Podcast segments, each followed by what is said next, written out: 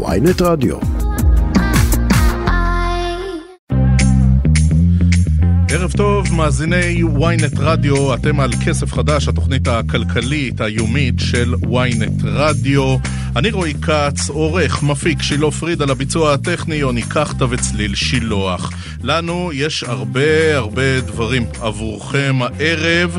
דוח של מבקר המדינה שממש מתפרסם בדקות האחרונות קובע בתי מלון בישראל ניצלו את הסיוע שקיבלו בקורונה מהמדינה להגדלת רווחים. אנחנו תכף נעמיק בנושא הזה ממש. נדבר גם על המחאה של פורום 15 הרשויות הגדולות בישראל, שמאיימות להשבית את כל פעילות ועדות התכנון והבנייה בשבוע הבא במחאה על חוק ההסדרים של הממשלה. הם טוענים חוק ההסדרים יפגע קשות בסמכויות, ביכולות של השלטון המקומי לבצע את התפקידים שהוא לקח על עצמו, ואפילו מאיימים בעוד פרק זמן להשבית גם את מערכת החינוך. נדבר נדבר גם על ועדת השרים לחוק ההסדרים, שהחליטה להשאיר את הטבת המע"מ לתיירים המגיעים לישראל. נדבר על ראשי הארגונים העסקיים שקוראים להקפיא את הליך החקיקה כדי אה, לפנות להידברות, ולקראת סוף השעה ננסה לברר אחרי עוד תפיסה של בעלי חיים נדירים, מה המודל הכלכלי של תעשיית הסחר בחיות נדירות בישראל. הרבה מאוד תפיסות, הרבה מאוד כסף, וזה אומר שאם יש מוכרים, אז יש לקוחות, ואנחנו נעמיק בעניין הזה מהזווית הכלכלית של התופעה הכל כך מכוערת הזו. עכשיו אנחנו אומרים, שלום, ערב טוב לעורך הדין ליאור פורקוש, הוא מנהל ביקורת מהחטיבה לביקורת משרדי ממשלה ומוסדות שלטון במשרד מבקר המדינה. ערב טוב, עורך הדין פורקוש. ערב טוב רועי. אנחנו uh, דקות ספורות לאחר שמותר לפרסם את דוח מבקר המדינה שקובע שבתי מלון בישראל ניצלו את הסיוע שהם קיבלו בקורונה מכספי משלם המיסים, כן? להגדלת רווחים. ספר לנו, תן לנו את uh, עיקרי הדוח שלכם. אוקיי, תודה רבה. Uh, קודם כל להבין, הדוח הזה עוסק בסיוע הייחודי שניתן לתעשיית תיירות בתקופת משבר הקורונה. זה בתקופה שבה מרבית המשק חזר לפעילות מלאה, אך תעשיית התיירות עדיין לא חזרה לעצמה, וגם לנתונים שהיו בשנת 2019, וחשוב מאוד להזכיר זאת, שב-2019 התעשייה כללה כ-140 אלף מועסקים ישירים, ותרמה לכלכלת ישראל כ-43 מיליארד שקלים. סכום מאוד משמעותי, ואנחנו uh, בדקנו את הסיוע לבתי המלון, אבל גם למורי הדרך, ותוכנית הסבה מקצועית שהופעלה.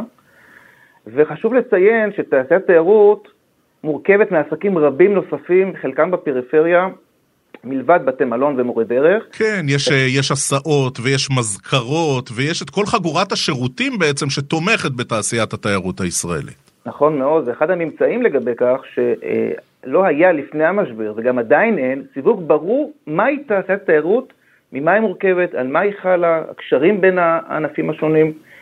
והדוח... אתה אומר, אחד הדברים הראשונים זה שזה אף פעם לא הוגדר בכלל. מה זה תעשיית תיירות? אמת, לא הוגדר, והדבר הזה אה, מקשה מאוד גם אה, לכוון את הסיוע בצורה נכונה לכלל התעשייה. Mm-hmm. כמו שהזכרת, מעשיי תיירות, אטרקציות, וראינו גם שרק שנה וחצי אחרי תחילת המשבר צורפו גם מורי דרך ומארגני תיירות נכנסת. כן. עכשיו, אה, לפני שתיתן לנו את עיקרי הדוח שלכם, נגיד שבשיא הקורונה, שאנחנו ממש מציינים שלוש שנים לפריצתה לחיינו כאן בישראל, אה, הייתה זו תעשיית התיירות אולי שעשתה את הרעש הכי גדול, מפני שהשמיים נסגרו, לא נכנסו תיירים, הרבה מאוד אנשים בתעשיית התיירות אמרו, תקשיבו, אנחנו קורסים, היו על זה אין ספור פרסומים, דיונים בממשלה, זה היה נושא לפני שלוש שנים. בוער מאוד מאוד. נכון, ולכן המדינה אה, החליטה להעניק אה, סיוע בהיקף של עד 450 מיליון שקלים, שחולק בשני שלבים, חשוב רק לדעת, 300 מיליון שקלים חולקו, מתוכם 260 חולקו, אבל התקציב שיועד היה 300 מיליון שקלים, בגין ירידה בהכנסות בין יוני 20 עד מאי 21, mm-hmm. ועוד 150 מיליון שקלים שהתחילו לחלק אותם בנובמבר האחרון, והכספי הסיוע הללו מהבדיקה שלנו עלה שהם חולקו בתקופות שבין 4 ל-14 חודשים אחרי התקופה שבגינה יועדו הכספים, וגם הדבר הזה הקשה על אה, בתי מלון. כשהתכלית בעצם הייתה למנוע סגירה של בתי מלון כתוצאה ממשבר הקורונה. נכון, ולא כיסוי הפסדים, נקודה חשובה. התכלית למנוע קריסה של בתי מלון, ולא בגין כיסוי הפסדים, כי כולם הפסידו. אה, ופה ניתן אה, סיוע ייחודי, והממצא שהזכרת, הממצא החשוב, שביחס לשלוש מהרשתות הגדולות בישראל שבדקנו, שקיבלו כ-60 מיליון שקלים, הסתבר בדיעבד שהם לא היו זקוקים לא לשם מניעת הסגירה, שזו התכלית של הסיוע. והמשמעות היא שהסיוע אינו יעיל, שכן הכסף לא הגיע לעסקים שהיו זקוקים לו יותר. וזה התרחש, בין היתר, כי לאחר שבדקנו את המנגנון של חלוקת הסיוע, נמצא שהפרמטר להצדקת הסיוע היא ירידה בהכנסות. ופה חשוב להדגיש, מבקר המדינה סובר שכאשר מדובר בכספי ציבור, ראוי היה לערוך בחינה כלכלית מקיפה יותר, מלאה יותר, לגבי בתי המלון, כדי באמת להבין האם הסיוע השיג את המטרה שלו. או במילים, אח... או במילים אחרות, עשרות מיליוני שקלים ניתנו, ובסופו של דבר הם בסך הכל הלכו לכיס של אה, בעלי הרשתות האלה והגדילו שם רווחים. במילים אחרות, הם לא היו נחוצים אה, לצורך מניעת סגירה של אותם בתי מלון. ככה. אנחנו התייחסנו. כן. ולכן אה, בדקנו איזה מידע יכול היה לעמוד לנגד עיניהם של מקבלי החלטות במשרדי התיירות והאוצר, שבסוף היו אחראים על המנגנונים הללו, וגם להבין אם המידע הזה הוצג לממשלה בעת קבלת אה, החלטה משמעותית להעניק סיוע של מאות מיליוני שקלים לתעשייה מסוימת. עכשיו, עורך הדין פורקוש, אה, המצג שהיה לפני אה, שרי הממשלה, מה הוא היה? הוא היה מצג שווא? הייתה שם אה, הגזמה גדולה, אולי אפילו הונאה? או שאתה יודע, הדברים היו נכונים לזמנם, הייתה פה היסטריה גדולה, הם ביקשו לעזור ולכן הייתה הטעות הזו. אני לא חושב שבמילים האלה זה לא, לא ירדנו לכזאת רזולוציה, כן, אבל בשורה התחתונה אנחנו בדקנו מה הוחלט שייבדק, איזה נתונים פיננסיים נבדקו. וכאשר הולכים על קריטריון אחד וירידה בהכנסות, ולא כמו שאנחנו עשינו, שאנחנו בדקנו אה, נתונים פיננסיים רבים על לגבי הרשתות האלה, גם על בסיס שנתי אבל גם על בסיס רבעוני, בעיקר הרבעון השלישי והרביעי של 21.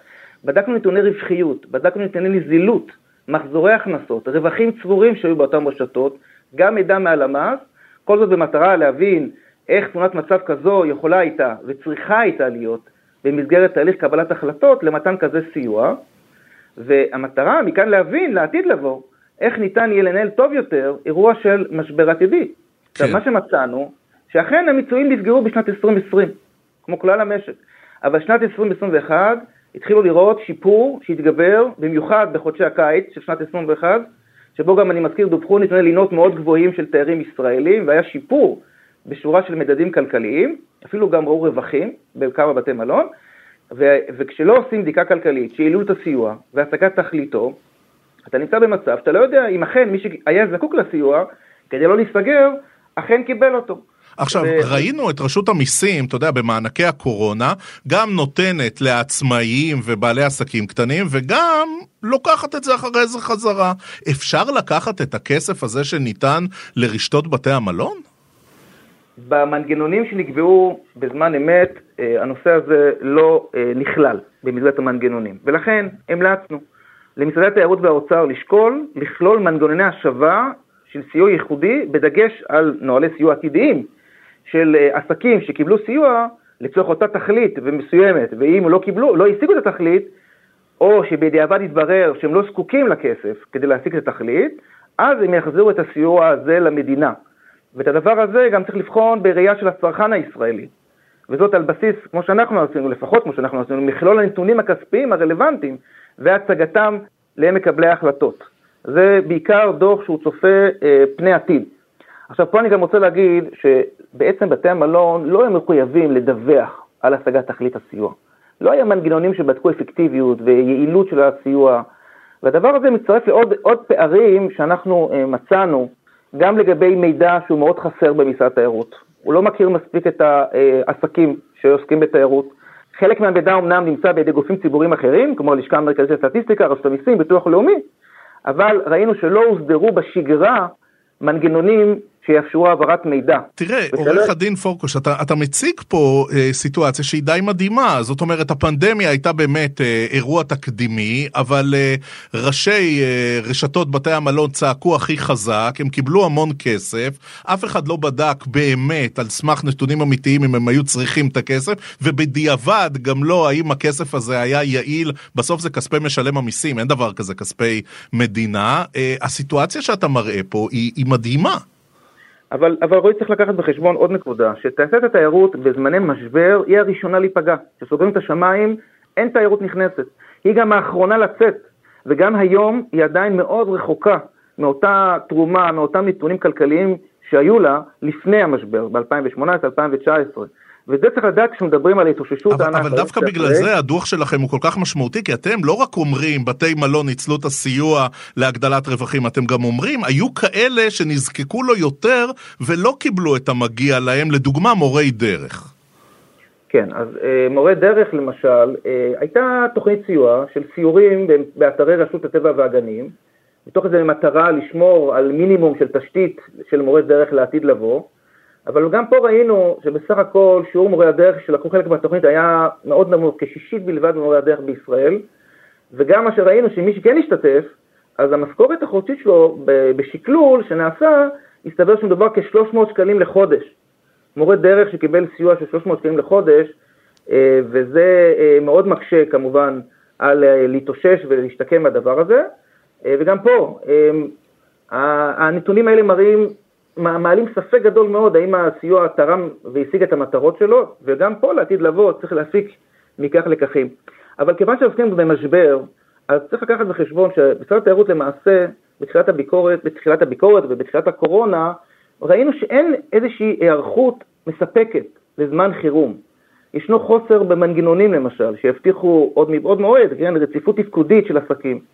וזה דבר שכבר מ-2014-2015 התחילו לדבר עליו בממשלה, שצריך לייצר מנגנונים שניתן יהיה להפעיל אותם איך שמתחיל אירוע חירום או משבר יותר חמור. עכשיו, הבאנו בדוח דוגמה לאילת. אילת תלויה מאוד בתיירים ובעובדים שאינם ישראלים, ועדיין כיום אין היערכות למצב חירום עתידי. גם היום אין. שבו עובדים, כן, שבו עובדים שאינם ישראלים לא יכלו להגיע לאילת, לכך עלולה להיות השפעה כלכלית שלילית משמעותית, והדבר הזה חשוב להתחיל לטפל בדברים האלה בזמן שגרה. כשאתה נכנס לחירום, זה תלוי איך אתה טיפלת בדברים שאתה תטפל בזמן שגרה, ועד כמה אתה בנית מערכות, כן. יהיו עמידות לדבר הזה. הדברים, ו, אה, הדברים כן. ברורים, עורך הדין ליאור פורקוש, מנהל ביקורת מהחטיבה לביקורת משרדי ממשלה ומוסדות שלטון במשרד מבקר המדינה על הדוח שלכם שמתפרסם ממש בדקות האחרונות. תודה, תודה רבה לך. תודה רבה גם לך, ערב טוב. רק נגיד שהסוגיה הזו של בתי המלון שניצלו פה את הסיוע, עשרות מיליונים, רק כדי להגדיל רווחים, זה מצטרף לפרטים נוספים מדוח המבקר על uh, תקופת הקורונה. בין היתר, uh, קובע המבקר אנגלמן שהמכון הביולוגי בנס ציונה הטעה את משרד ראש הממשלה ו-230 מיליון שקלים, רבע מיליארד שקל, זה הסכום שהושקע. פיתוח כושל של חיסון קורונה ישראלי. זה לא כספי מדינה חברים, זה הכל הכל הכסף שלנו. אנחנו מזכירים לכם, אם אתם רוצים להאזין בהאזנה מאוחרת לכל התוכניות, לכל הרעיונות של כסף חדש, אתם עושים את זה במתחם הרדיו באתר ynet או בכל אפליקציות הפודקאסטים המובילות. אתם מחפשים כסף חדש בשורת החיפוש, יכולים להאזין לנו בכל מקום, כל זמן, כל מכשיר, אם אתם מאזינים לנו כפודקאסט. בבקשה, דרגו אותנו, זה חשוב לנו, וגם תלחצו עוקב, זה חשוב לכם, על מנת מנת שתוכלו לקבל עדכון לכל תוכנית חדשה שעולה. תכף נדבר על ראשי הארגונים העסקיים שקוראים להקפיא את הליך החקיקה ברפורמה המשפטית, לפנות להידברות, מדברים על סכנות אדירות לכלכלה הישראלית. נדבר גם על המחאה של ראשי הרשויות הגדולות בישראל. פורום 15 הרשויות הגדולות מהם להשבית את פעילות ועדות התכנון והבנייה בשבוע הבא במחאה על חוק ההסדרים, וגם נדבר על המודל הכלכלי של תעשיית הסחר בחיות נדירות בישראל. כמעט כל שבוע נתפסות פה אה, חיות, אה, באמת. מסוגים שונים, כן? אפילו מצאו אריה, שלא נדבר על זה שהשבוע מצאו במבי, עופר אחד קטן שמישהו חשב שהוא יוכל למכור אותו, אנחנו נדבר על המודל הכלכלי של כל הדבר הזה. ynet רדיו, כסף חדש, קצת מוזיקה, תכף חוזרים. כסף חדש, התוכנית הכלכלית היומית של ynet רדיו. תכף אה, נדבר על אה, ועדת השרים לחוק ההסדרים שהחליטה להשאיר את הטבת המע"מ לתיירים המגיעים לישראל. זה מסביר לנו קצת אה, סוגיות עיזים בחוק ההסדרים ובחוק התקציב. נדבר גם עוד מעט על ראשי הארגונים העסקיים בישראל שקוראים להקפיא את הליך החקיקה של הרפורמות המשפטיות בניסיון אה, לפנות להידברות, וגם נעסוק בהרחבה לקראת סוף השעה במודל כלכלי של תעשיית הסחר בחיות נדירות פה בישראל, כל שבוע תפיסת חיות, ויש פה ביזנס גדול מאחורי זה. עכשיו אנחנו אומרים שלום, ערב טוב, לכתב מקרו ואוצר בעיתון כלכליסט, ערב טוב, שלמה טייטלבאום. ערב טוב רועי. טוב, אז uh, האוצר רצה לבטל את הטבת המע"מ, את הפטור ממע"מ שניתן לתיירים. במשרד התיירות ככה עמדו על הרגליים האחוריות, חיים כץ עשה שרירים, והופה הופה פלא פלא זה בוטל, נכון? נכון, בדיוק ככה. האוצר התחיל, הרי יש לנו אה, ארבעה פטורים ממע"מ, נעשה חזרה קצרה. פטור uh, על פירות וירקות, פטור על מוצרים שאנחנו מזמינים מחו"ל, uh, עד 75 דולר. ופטור למי שרוכש וצורך באילת. הרבה חושבים שאפשר לקנות באילת ולסחוב למרכז הארץ, אבל מבחינה טכנית צריך לצרוך באילת, והפטור הרביעי... אל, אל תגלה הוא... שזה אסור, כי יש כאלה שחושבים... כן, כן, כן, לא, הסיבה שאני אומר את זה, זה פשוט כי... כי היה לפני איזה שנה בערך, רשות המיסים תפסה מישהו עם הרבה מקררים או מחשבים בדרך מאילת אה, חזרה לירושלים, והבן אדם אפילו לא הבין מה רוצים ממנו. הסתבך במאות אלפי שקלים. כן. אה, שידעו שפורמלית זה אסור. אין, זה... אין לכם הגנת תום לב, אה, סיפרנו לכם שזה אסור, כן. כן, אבל אה, כן, וכמובן שאם מישהו יקנה מחשב אחד, אף אחד לא, לא, לא ירדוף אחריו. וההטבה הרביעית הייתה הטבה בעצם לתיירים שמגיעים לכאן ולא משלמים מע"מ על השהות שלהם בבתי מלון ו... וכולי. והדבר הזה, האוצר חשב, אגב, תמיד הוא חשב שזה עולה לו 800 מיליון שקל בשנה, לקראת החוק ההסדרים הזה הם העריכו את זה בהרבה יותר, מדובר בכמעט 2 אה, מיליארד שקלים בשנה. וואו. שמד... כן, כן, ככה הם מעריכים, הם עשו, אני סומך יותר על הבדיקה הנוכחית, כי זו בדיקה שבעצם נכנסת לתחזית ההכנסות. אז, אז רק עשו... נגיד, אה, שלמה, שבעצם מדובר כן? בהטבה שגם אנחנו קצת מכירים בחו"ל, כשאנחנו מזדכים על הוואט, על המע"מ. לא, זה לא, לא, לא, ההטבה הזאת תישאר, זה העניין. ההטבה הזאת תישאר, זה שאתה יכול להזדכות עליו ביציאה, על צריכה של, אה, אתה יודע, בכל מיני חנויות, צריכה של מוצרים, זה יישאר, זה יהיה כמו בכל העולם. מה שדובר כאן זה בעיקר השירותים, בעיקר הסיפור של מלונות והשכרת רכב, דברים כאלה, שירותים יותר. אז, אז, זה, זה, על זה מדובר, והפטור הזה דווקא ספציפית הוא חריג בהשוואה בינלאומית.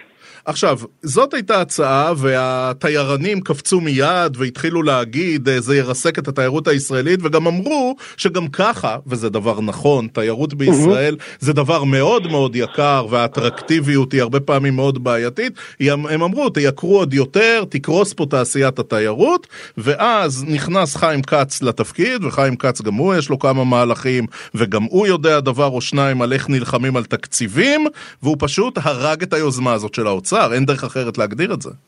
נכון, אה, אז תראה, יש כאן כמה, כמה חלקים לדבר הזה. קודם כל, האוצר בחר בביטול הפטור הזה, מבין כל הפטורים וההטבות מס שקיימות, כי הוא חשב שזה יהיה הפטור שהכי קל לבטל. כי הרי זה, שום אזרח ישראלי לא ייפגע באופן ישיר. מי ישלם יותר? החוצניקים. הם אמרו אפילו באוצר, טענו, רגע, זה אולי אפילו יוזיל את מחירי המלונות לישראלים, כי מה שקורה, שהמלון לא מגלגל את כל ההטבה מהמע"מ לתייר. הוא גובה מהתייר קצת יותר, חצי הולך אה, למלונאי, חצי הולך לתייר. אז התייר מחו"ל משלם קצת יותר ממה שהישראלי משלם. אה, מדייק את זה, המלון רואה יותר כסף מהתייר מאשר מה שהוא רואה מהישראלי. אז הם חשבו שזה, שזה ילך להם יחסית בקלות. והם הופתעו לגלות שגם לפטור כזה, שלא ישראלים מרוויחים ממנו באופן ישיר, אה, יש לובי מאוד מאוד חזק. והמסר החיובי מכאן זה פשוט לא לעשות עוד פטורים עם העם. זה, אני אומר את זה כי היום, אתה יודע, התקיים דיון בכנסת, דיון נוגע ללב, אני חייב להגיד. חבר הכנסת דודי אמסלם, הוא רצה שיהיה פטור מע"מ מתרופות אה, אונקולוגיות. Mm-hmm. כי יש לו סיפור אישי, אה, אשתו בעצם נפטרה וכדומה, כן. וזה מאוד נוגע ללב, ודווקא הקיום של פטור מע"מ מתיירות מאוד מקשה על האוצר לחסום את היוזמה של אה, דודי אמסלם. כי לך תנסה להסביר לחברי הכנסת למה לתרופות אונקולוגיות אין פטור מע"מ, ותיירים שמקבלים פטור מע"מ כשהם לנים כאן. וזה בדיוק הסיבה שצריך להשאיר את המים כמה שיותר אחיד. כן, וגם צריך uh, להגיד שהסיפורים האלה, הרבה פעמים uh, אתה נותן אותם, ואחרי זה אתה פשוט לא מצליח לבטל אותם. אנחנו זוכרים בזמנו את הניסיון להטיל מע"מ על פירות וירקות, אז הייתה זאת השרה מירי רגב, שהרגה את זה יפה יפה בתוך הליכוד. זה מסוג נכון. ההטבות ש... שזה פשוט לא רוורסבילי. אה, זה ככה אני, עובד. אני חושב, שהיום, אני חושב שהיום הגענו בעצם לשיא חדש, כי פירות וירקות, זה לא מפתיע אותך שפוליטיקאים יתנגדו, כי באמת זה יייקר לצרכן את ה... את הפירות וירקות, לך תסביר לו וכולי, את כל המורכבות של הטיעון הכלכלי. כאן אנחנו מדברים על הטבת מע"מ שרק תטיב איתי, שכל צרכן וצרכן אף פעם בכלל לא היה נהנה ממנה, לא אני הייתי נהנה ממנה, לא אתה, אלא רק הבני דודים שאינם אזרחים ישראלים. כן. שלמה, תגיד, אה, אני חוזר עוד פעם לחיים כץ, כן. מפני שראינו את זה, שגם אה, הוא נעדר מההצבעה אה, בממשלה על התקציב. אם נכון. היה שם שר תיירות אחר, יכול להיות שבאוצר היו מצליחים להעביר את זה? כי כץ הוא גם חזק בתוך הליכוד, הוא חזק במרכז הליכוד, מאחוריו אלפי מתפקדים, הבן שלו הוא גם שחקן משמעותי כן. בוועד העובדים של התעשייה האווירית. הם, הם פגשו פה יריב יריב. אני אחלק את זה לשתי, לשני חלקים, יש להם את החלק של העניין הפרסונלי, שחיים כץ הוא פוליטיקאי חזק ולא חלש, ויכול להיות שאם היה פוליטיקאי חלש יותר, האוצר היה מצליח לדרוס אותו.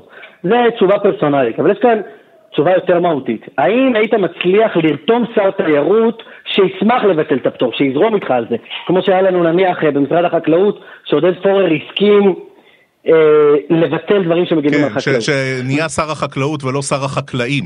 וזהו, אז בדיוק אותו דבר, באנלוגיה של שר התיירות ושר התיירים, מאוד מאוד קשה אה, לחשוב. אני אומר, אפילו אם אני או אתה יום אחד נתמנה לתפקיד אה, שר התיירות, זה יהיה לנו מאוד מאוד קשה איך אנחנו הופכים להיות שר התיירים ולא שר התיירות, כי זה משרד מאוד קטן, שאין לו בדיוק פעילות, אה, ולכן האוצר, ואני לא בטוח שהוא עשה את זה, כן? אה, מהשיחות שלי, יכול להיות שהיה צריך להציע חבילה הרבה יותר אטרקטיבית לשר כץ כדי לרדת מהעץ, אבל האוצר כל כך חשב שהפטור הזה מיותר, שהוא לא הציע לו איזה חבילה כל כך אטרקטיבית.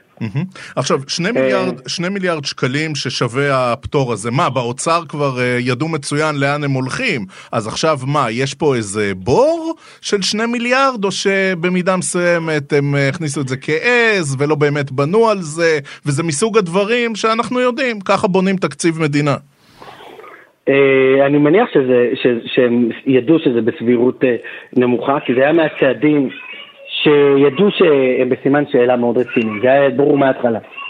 אבל uh, אני יכול להגיד לך שאם המהלך הזה ייפול, הוא נפל כבר, ואם ייפלו עוד כמה מהלכים, כמו נניח המס נטפליקס שדיברנו עליו בעבר, דברים כאלה, אז יכול להיות שפתאום בלילה, ככה פתאום נראה איזשהו עדכון של המספרים, ואל תשכח שכל תחזית ההכנסות של האוצר נמצאת באיזשהו סימן שאלה, כי ייתכן שהמיתון יהיה יותר חזק, אה, ושיהיה איזושהי הורדת דירוג מהירה יותר ממה שצפו, לא יודע, אולי כדאי כן. ששר האוצר יחזור מהנסיעה הזאת אה, מחו"ל לישראל, שיהיה פה בימים האלה, אלה ימים עמוסים.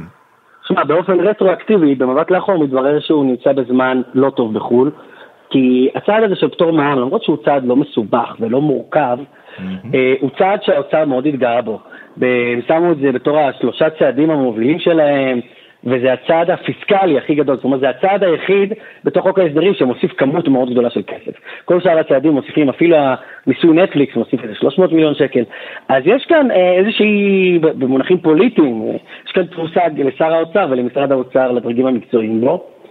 ואני מקווה שהדבר היחיד שניקח מזה זה תזכורת הלאה, לא לעשות פטורים, שום פטור, כי פשוט אה, אי אפשר לבטל אותם אחר כך. כן, זה, זה פשוט לא רוורסבילי. שלמה לא טייטלבאום, כתב מקרו, אוצר, בעיתון כלכליסט. שלמה, תודה, תודה רבה על השיחה, ערב טוב. להתראות רועי. אנחנו לעניין אחר. מחאת ראשי הרשויות, פורום 15 הרשויות הגדולות בישראל, הוא מאיים להשבית את כל פעילות ועדות התכנון והבנייה בשבוע הבא במחאה על חוק ההסדרים של הממשלה, שלדברי ראשי הרשויות יפגע קשות בסמכויות וביכולות של השלטון המקומי. אנחנו אומרים שלום, ערב טוב, לראש עיריית כפר סבא, שלום רפי סער. ערב טוב לכולם, לכל המאזינות והמאזינים. אדוני, תסביר לנו בבקשה את המחאה שלכם. מה בחוק ההסדרים כל כך מדאיג אתכם? אנחנו באמת מודאגים מהמצב הכללי, אבל בעיקר מהמצב של הרשויות החזקות והאיתנות במדינת ישראל. אני כ... כראש עיר בעיר איתנה, אה, בעצם נשען על ההכנסות שמגיעות אה, בעיקר ממיסוי אה, מקומי, מארנונה, מארנונה לעסקים. ובאה מדינת ישראל ואומרת, אוקיי, אתם עיר משמעותית, אז תתחלקו איתנו בכספי הארנונה של העיר שלך. אני חושב שיש פה בעיה מאוד מאוד קשה בנושא הזה, וזה לא רק בעיה של כפר סבא, זה בעיה של הרשויות הגדולות במדינת ישראל בנושא של חלוקת הנטל. אתם בעצם מדברים על הכוונה להלאים את הארנונה שלכם. נכון, בדיוק כך. אם אנחנו כאן עושים מאמצים גדולים בעיר כפר סבא לשמור על איזון תקציבי, והעיר מאוד מאוד מאותגרת כאן אה, לאור המצב בשנים האחרונות, חמש מערכות בחירות, שנתיים וחצי קורונה, ואנחנו עדיין אה, מלקקים את הפצעים הכלכליים ומנסים להתייעל ולחסוך בכל מקום. לא חושב שמדינת ישראל צריכה לבוא ולשים יד גם על העסקים שמתעתים אה, לחזור אה, ולהגיע לכפר סבא. ויש לנו פה בעיה מאוד קשה אה, בשיח מול ממשלת ישראל בנושא הזה. עכשיו, מה בעצם, אה, על פי האיום שלכם, לא יפעל מיום ראשון הקרוב? אה, מה, ועדות מקומיות, תכנון, בנייה, וגם כל פעילויות התכנון והרישוי, אני צודק? אנחנו מתחילים מיום ראשון בהשבתה של ועדת תכנון ובנייה בכל הרשויות הגדולות. ועדת תכנון ובנייה זה מקור כלכלי וכספי עצום מאוד למדינת ישראל. היא בעצם מנוע צמיחה במשק הישראלי. אנחנו נמצאים במשבר מאוד מאוד גדול uh, בדיור, ולכן uh, uh, אני חושב שזה משהו שיהווה סוג של לחץ על הממשלה כדי לבוא לדבר איתנו. כל הבקשה היא תבואו, תדברו, תשתפו, תבינו את האתגרים. כפר סבא, אין לה מי שיעזור לה, זאת אומרת, אנחנו לא עיר שיש לה מענקים, אנחנו לא עיר שמדינת ישראל משקיעה בה יותר מדי, ולכן ברגע שגם במעט הזה שיש נוגעים, אנחנו נמצא את עצמנו אה, בתוך תקופה קצרה בהידרדרות כלכלית, ואנחנו רוצים כרשויות גדולות למנוע את זה. עכשיו, ההשבתה ביום ראשון היא השבתת אה, אזהרה יום אחד, או שמיום ראשון ואילך כל אה, ועדות אה, תכנון ובנייה, לרבות פעילויות תכנון ורישוי, לא יפעלו? אנחנו בפורום 15 ערים אה, התחלנו בשביתה ראשונה שתתחיל בוועדות תכנון ובנייה אה, בצורה גורפת, ולאחר מכן אנחנו נעצים את ה... את השביתה, ואני מאמין שגם השלטון המקומי אה, אה, יצטרף לעניין הזה ככל שאנחנו נעבור בימים הקרובים. ואתם לא מאיימים גם להשבית מערכות חינוך. אנחנו אם נאלץ, נאלץ, אנחנו נשבית גם מערכות חינוך, אבל אני מקווה שלא נגיע לשם. זה הדבר האחרון שאנחנו משתמשים בו, אין צורך לפגוע בילדות וילדי מדינת ישראל. אנחנו מבקשים בסך הכל ממשרד האוצר ומממשלת ישראל לדבר איתנו. אין צורך להגיע בכלל למאבקים. השלטון המקומי הוא הגוף שבעצם אה, ניהל את המדינה בשנים האחרונות, הוא אה, העוגן היציב של תושבי מדינת ישראל, גם ראשי הערים אה, פעלו פה בתקופות מאוד מאוד קשות, שלא היה פה משילות ולא היה פה שלטון, והיו פה תקופות מאוד מאוד לא ברורות, ולכן אנחנו דורשים מממשלת ישראל, בואו תדברו איתנו ואל תכתיבו לנו בחוק הסדרים כזו או אחר הכתבות שאנחנו לא מוכנים לקבל אותם. תדברו איתנו. ואני בטוח שגם uh, מי שנמצא שם במשרד האוצר, שיחפש uh, פתרונות כלכליים אחרים, יש מספיק פתרונות כלכליים שמדינת ישראל יכולה למצוא ולא לפנות בצורה כל כך בוטה לשלטון המקומי ול-15 ערים הגדולות. אדוני ראש עיריית כפר סבא, אני מבין את פקידי האוצר, הם מנסים לעשות את המהלך שלכם, אבל מי שאמור להגן עליכם זה משרד הפנים, זה שר הפנים, רק שבמדינת ישראל, בנקודת הזמן הנוכחית, אין שר פנים. אני לא נכנס לסוגיה הזאת הפוליטית, אני חושב שבסך הכל אה, אנחנו לא, מי, מי אמור מעבר. לייצג אותך? הרי בסופו של דבר אתה מגיע אני... למחאה הזאת בלית ברירה.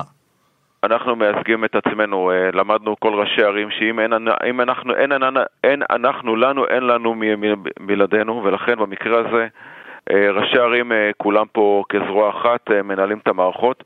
אני מבין שמשרד הפנים ומנכ"ל משרד הפנים, שהוא אדם רציני, גם מתייצב לימיננו.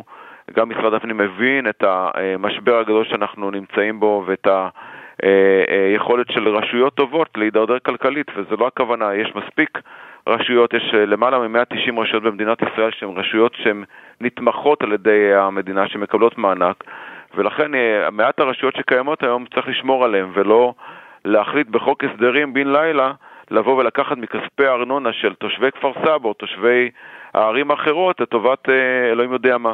הם אומרים, צדק אני... חלוקתי, יש להם כל מיני מילים יפות לזה. יפה, אז זה מילים מכובסות, ואני לא, אין פה עניין של צדק אה, חלוקתי, מדובר פה בניהול של מערכת אה, כלכלית בכפר סבא, אני מדבר דווקא עכשיו עליי כראש עיר. ברור. וכפר סבא היא עיר אה, מאוד מאותגרת, אין לי פה עודפים תקציביים מטורפים, אנחנו בסך הכל מצליחים לאזן את עצמנו ולסיים בעודף כזה או אחר שמושקע ישר לטובת תושבי העיר, ולכן רמת איכות החיים בכפר סבא היא הרמה רמת איכות החיים, החיים הכי גבוהה בישראל, אבל אין לנו פה ים ואין לנו בתי מלון ואין לנו פה אזורי תעשייה אה, אדירים, אבל אנחנו מתנהלים חכם ונכון ואינטליגנטי מאוד. ולכן אותו אדם שיושב ואותו פקיד, ואני לא מזלזל בהם אגב, שיושבים במשרד האוצר, אני חושב שכדאי שיבואו לשטח ויראו כמה האתגר הוא גדול לנהל עיר בצורה אה, מאוזנת, בעיקר שאנחנו לא נתמכים על ידי המדינה. אז אם הם יבואו לכפר סבא ויגידו, אוקיי, הגיעו עכשיו חברות, אה, אה, הגיעה לכאן חברת הייטק גדולה, למשל יש חברה שעוברת לכפר סבא בסוף השנה הבאה, חברת מטריקס, אני לא חושב שכפר סבא צריכה לחלוק את ההכנסות שלה עם ערים אחרות או עם מקומות שאני לא יודע בכלל לאן זה הולך. אף אחד לא יודע, ופה יש משבר אמון מאוד גדול עם האוצר, ובכלל עם המדינה, אף אחד לא יודע לאן הכסף הזה הולך. והכסף הזה מיועד אך ורק לתושבות ותושבי כפר סבא ולילדי כפר סבא. רפי סער, בחצי הדקה שנותרה לנו, אז אתה אומר, אנחנו ביום ראשון הקרוב משביתים את הפעילות של הוועדות המקומיות לתכנון ובנייה, כולל פעילויות תכנון ורישוי. זה אמיתי? אתה באמת תשבית את זה? או שזה, כן. אתה יודע, קצת uh, תחזיקו אותי, כי בסוף הרי אתה רוצה לקדם סוגיות נדל"ן ודיור ועסקים בעיר כפר סבא, אתה לא תפגע בעצמך. אני רוצה להגיד לך משהו, אני חושב שבשנים האחרונות אנחנו רואים אה, רגרסיה מאוד גדולה בנושא של אה, מערכות יחסים בין הממשלה לבין השלטון המקומי. אנחנו נמצאים כל הזמן במאבקים מאוד גדולים, יש לנו מאבק בתחנות כוח שרוצים להקים לנו, יש לנו מאבק, ב- ב- כמו שאתה רואה בארנונה, היה לנו מאבק מוצלח מאוד אה, בנושא סייעות, שנאלצנו להשבית את, את, את כל המדינה ליום אחד, כל השלטון המקומי, אגב, כל ראשי הערים והמועצות באשר הם השביתו ליום אחד אה, לפני כשבועיים על משהו שהוא נראה לי טריוויאלי, סייעות, שכר סייעות, זה לא משהו שצריך בכלל אה, לדון בו, זה המדינה צריכה לבוא יחד עם משרד החינוך, לבוא להגיד, חבר'ה, סייעות, זה משכורות, זה, זה, זה, עבודה, מצו... זה עבודה חשובה כן. מאוד. ואנחנו נאלצנו להשבית את המדינה על משהו שהוא ברור מאליו. ולכן השביתה היא שביתה חד משמעית, היא ברורה, ואני מאמין שהציבור גם מבין את זה, והלחץ צריך להגיע למדינה. החוק ההסדרים הוא חוק בעייתי. יש משרדי ממשלה ויש ועדות, ובסופו של דבר תדברו עם ראשי הרשויות, אנחנו נבחנו כדי לייצג את הערים שלנו, ובסוף אנחנו מייצגים, מייצגים את כל העם. הדברים ברורים, אדוני. לוקחים את כל ה-256 הרשויות. רפי סער, ראש עיריית כפר סבא, תודה רבה ששוחחת איתנו, ערב טוב אדוני. שיהיו ימים טובים יותר למדינת ישראל, אמן. אמן ואמן. אה, כסף חדש, התוכנית הכלכלית היומית של ynet רדיו, תכף נדבר על האזהרה של ראשי הארגונים העסקיים בישראל. הם קוראים, הם דורשים להקפיא את הליכי החקיקה של הרפורמה המשפטית כדי לפנות להידברות מיידית, וגם נעסוק במודל הכלכלי של תעשיית הסחר בחיות נדירות, כאן אצלנו בישראל. כסף חדש, התוכנית הכלכלית היומית של ynet רדיו, אנחנו ממשיכים. הפוליטיקה תחכה אחדות העם קודמת. זוהי הפנייה של ראשי הארגונים העסקיים שממשיכים בקריאה ציבורית למען הידברות. אנחנו אומרים שלום, ערב טוב לראול סרוגו, הוא נשיא התאחדות הקבלנים, בוני הארץ. שלום אדוני. שלום, ערב טוב רועי. מה הדרישה שלכם? הדרישה שלנו היא פש... פשוטה, החוסר ודאות הזה צריך להסתיים כאן ועכשיו. אה, אני אגיד לך את האמת, אני כבר לא מצפה לשום דבר מהפוליטיקאים. אלה לא רוצים להפסיק את החקיקה, ואלה לא מוכנים להידבר בלי הפסקת החקיקה, ובעצם כל אחד חושב על ביתו, על מפלגתו, על השיקולים הפוליטיים, במקום לחשוב על טובת מדינת ישראל.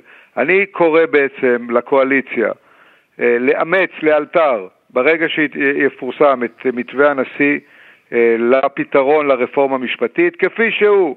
לא צריך הידברות כבר ולא צריך כלום. קחו את uh, הצעת הנשיא ותיישמו אותו בפועל ובואו נעצור כאן ועכשיו, כי המשק והכלכלה הישראלית וכמובן גם החברה נקרעת לגזרים, הכלכלה בדעיכה. אני כבר אומר לך, המדינה, הממשלה, אישרה את חוק התקציב, יש תקציב ל-23 ו-24, אין סיכוי בעולם שהמדינה תעמוד ביעדי התקציב. כבר עכשיו אני יודע לומר לך שהכנסות המדינה תקטנה בסדר גודל של בין 10 ל-20 אחוז, אין לי ספק בעניין, אנחנו בטוחים לגבי הנדל"ן, ובצורה הזאת היא לא תצליח להשיג את היעדים שלה, את יעדי התקציב, שאפילו לא, עדיין לא אישרה אותם בכנסת. עכשיו מר סוגו, אתה מזהיר, כמו uh, הקולגות שלך, מסיטואציה של אי-ודאות. יגידו לך רוטמן ולוין, תקשיב, רגע לפני ליל הסדר תהיה פה ודאות, כי אנחנו נעביר את כל הרפורמה שלנו במליאה, בוועדות, יש לנו רוב, רק תחכה שבועיים וחצי. ואז מה יקרה ברחובות ישראל? המחאות יהיו לא רק במוצאי שבת, יהיו יום-יום. אי אפשר לנהל כלכלה במצב רוח כזה ובאווירה שכזאת, זה בלתי אפשרי. פשוט בלתי אפשרי. אני חושב שאם הקואליציה תעביר את הצעת החוק המקורית כפי שהיא, אנחנו הולכים לאנדרלמוסיה, וזה מבלי בכלל להתייחס אם זה נכון או לא. אני לא נכנס, לא, לא קובע פה רגע, עמדות למה, למה, למה אתה לא נכנס לעניין הזה? עמדתך המקצועית, כן, אה, לחקיקה המשפטית, היא טובה, היא לא טובה, היא נכונה או לא נכונה, אולי עוסקים פה באזהרות שווא. תראה, בלי, בלי הרפורמה המשפטית, הכלכלה הישראלית הייתה טובה מאוד. אה, נכון שהממשלה התקשתה לשלוט לכאן או לכאן אה, וליישם את המדיניות שלה, אבל מדינת ישראל התקיימה והתפתחה והיא שגשגה. ואני לא בא ואומר שלא צריך רפורמה במערכת המשפט, צריך רפורמה, אבל התועלת, גם לשיטתה של הקואליציה, התועלת שהיא תקבל מיישום אה, הרפורמה כפי שהיא קבעה אותה, היא הרבה יותר קטנה לעומת הנזק העלול להיגרם בגלל העובדה שהיא עושה את זה באופן חד צדדי. ולכן יש כאן בעיה, צריך להכיר בזה.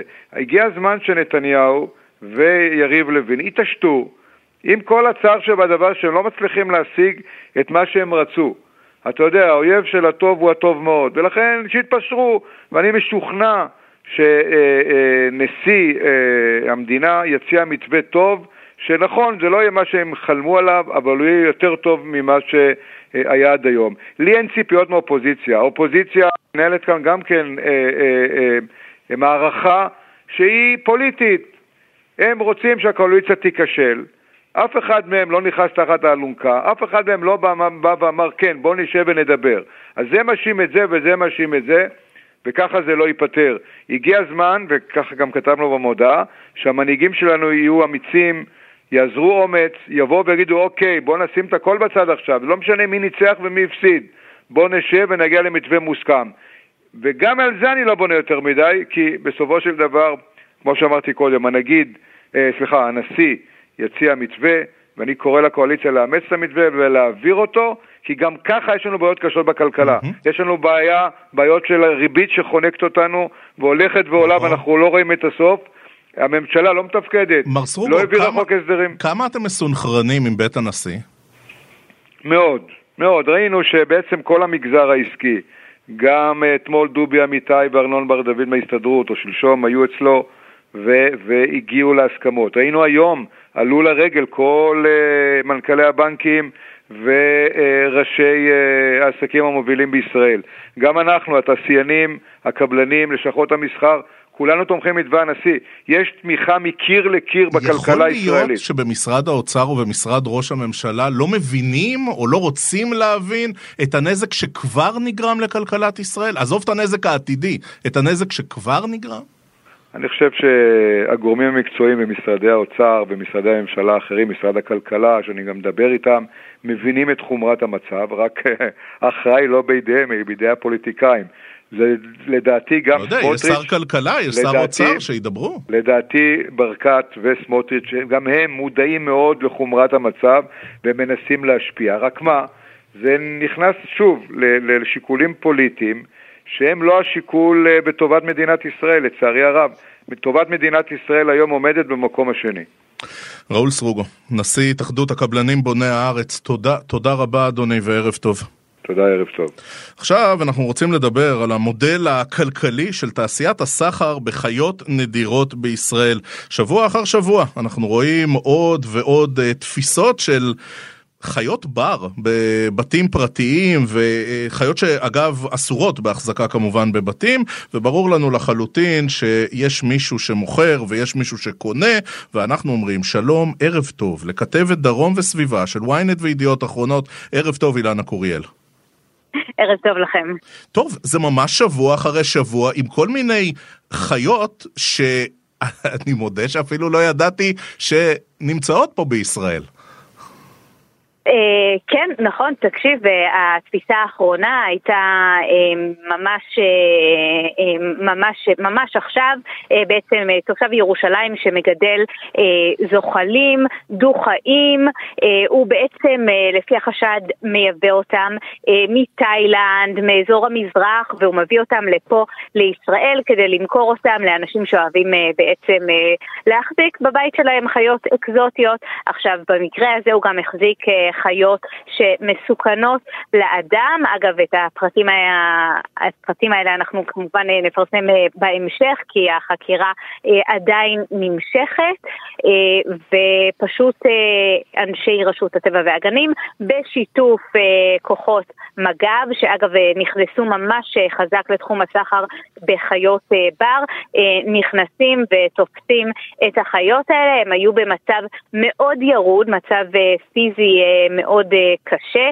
והם נלקחו לטיפול וטרינרי. Mm-hmm. הסחר הזה מגלגל עשרות מיליונים בישראל, בעולם אגב, והסחר בחיות בר מוערך בעשרות מיליארדי דולרים בכלל, ויש כאלה שאומרים אפילו יותר, זה עכשיו, משהו שמקושר אגב גם ל... אה, אה, כן. אה, את התפיסה האחרונה, כן, זאת של היום, אפשר לקשור גם לאותו גור אריות שנתפס, אותו גדי שראינו בימים האחרונים. זאת אומרת, כל הדבר הזה הוא חלק מתעשייה של קנייה ומכירה של חיות, או שיש מי שאומר, לא, לא, אני פשוט רציתי איזה במבי שישחק לי בחצר עם הילדים.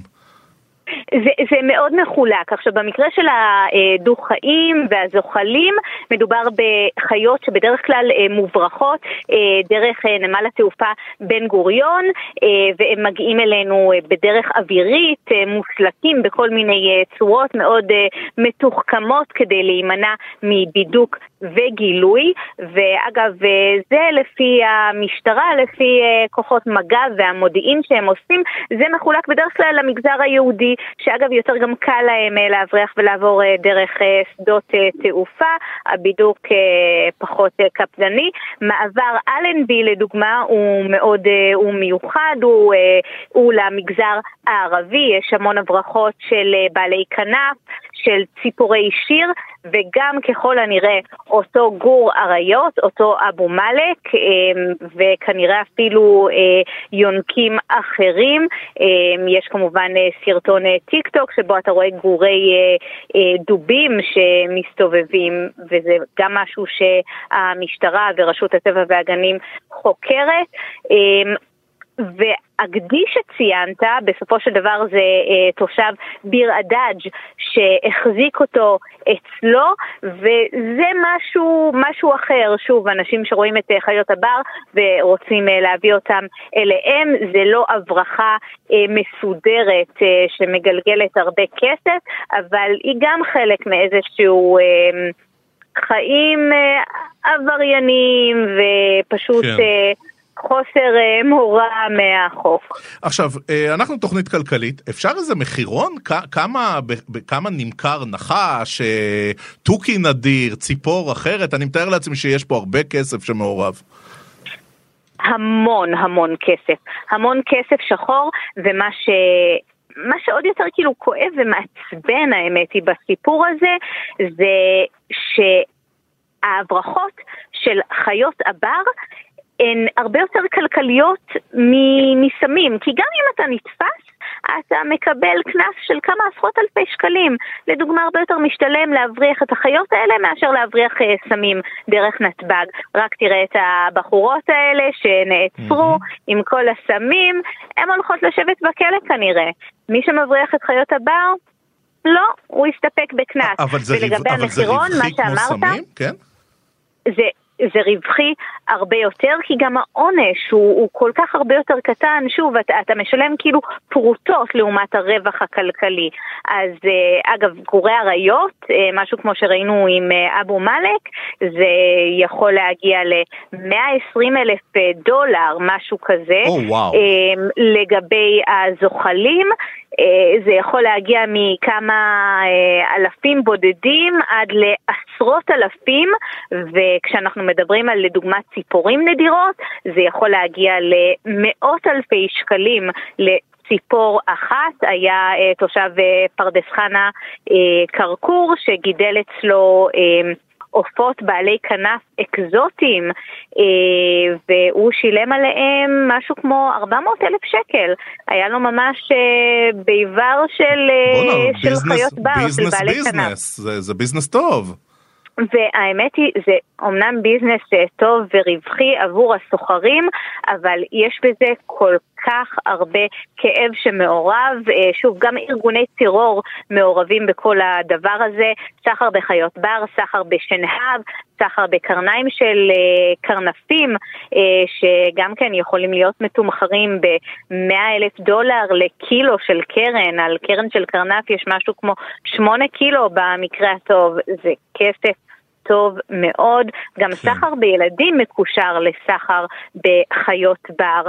אז הת, התעשייה הזו היא מגלגלת אה, מיליונים אה, בישראל, בעולם מגלגלת עשרות מיליארדים של דולרים, כסף שחור שבסופו של דבר מגיע לסינדיקטים, לארגוני פשיעה.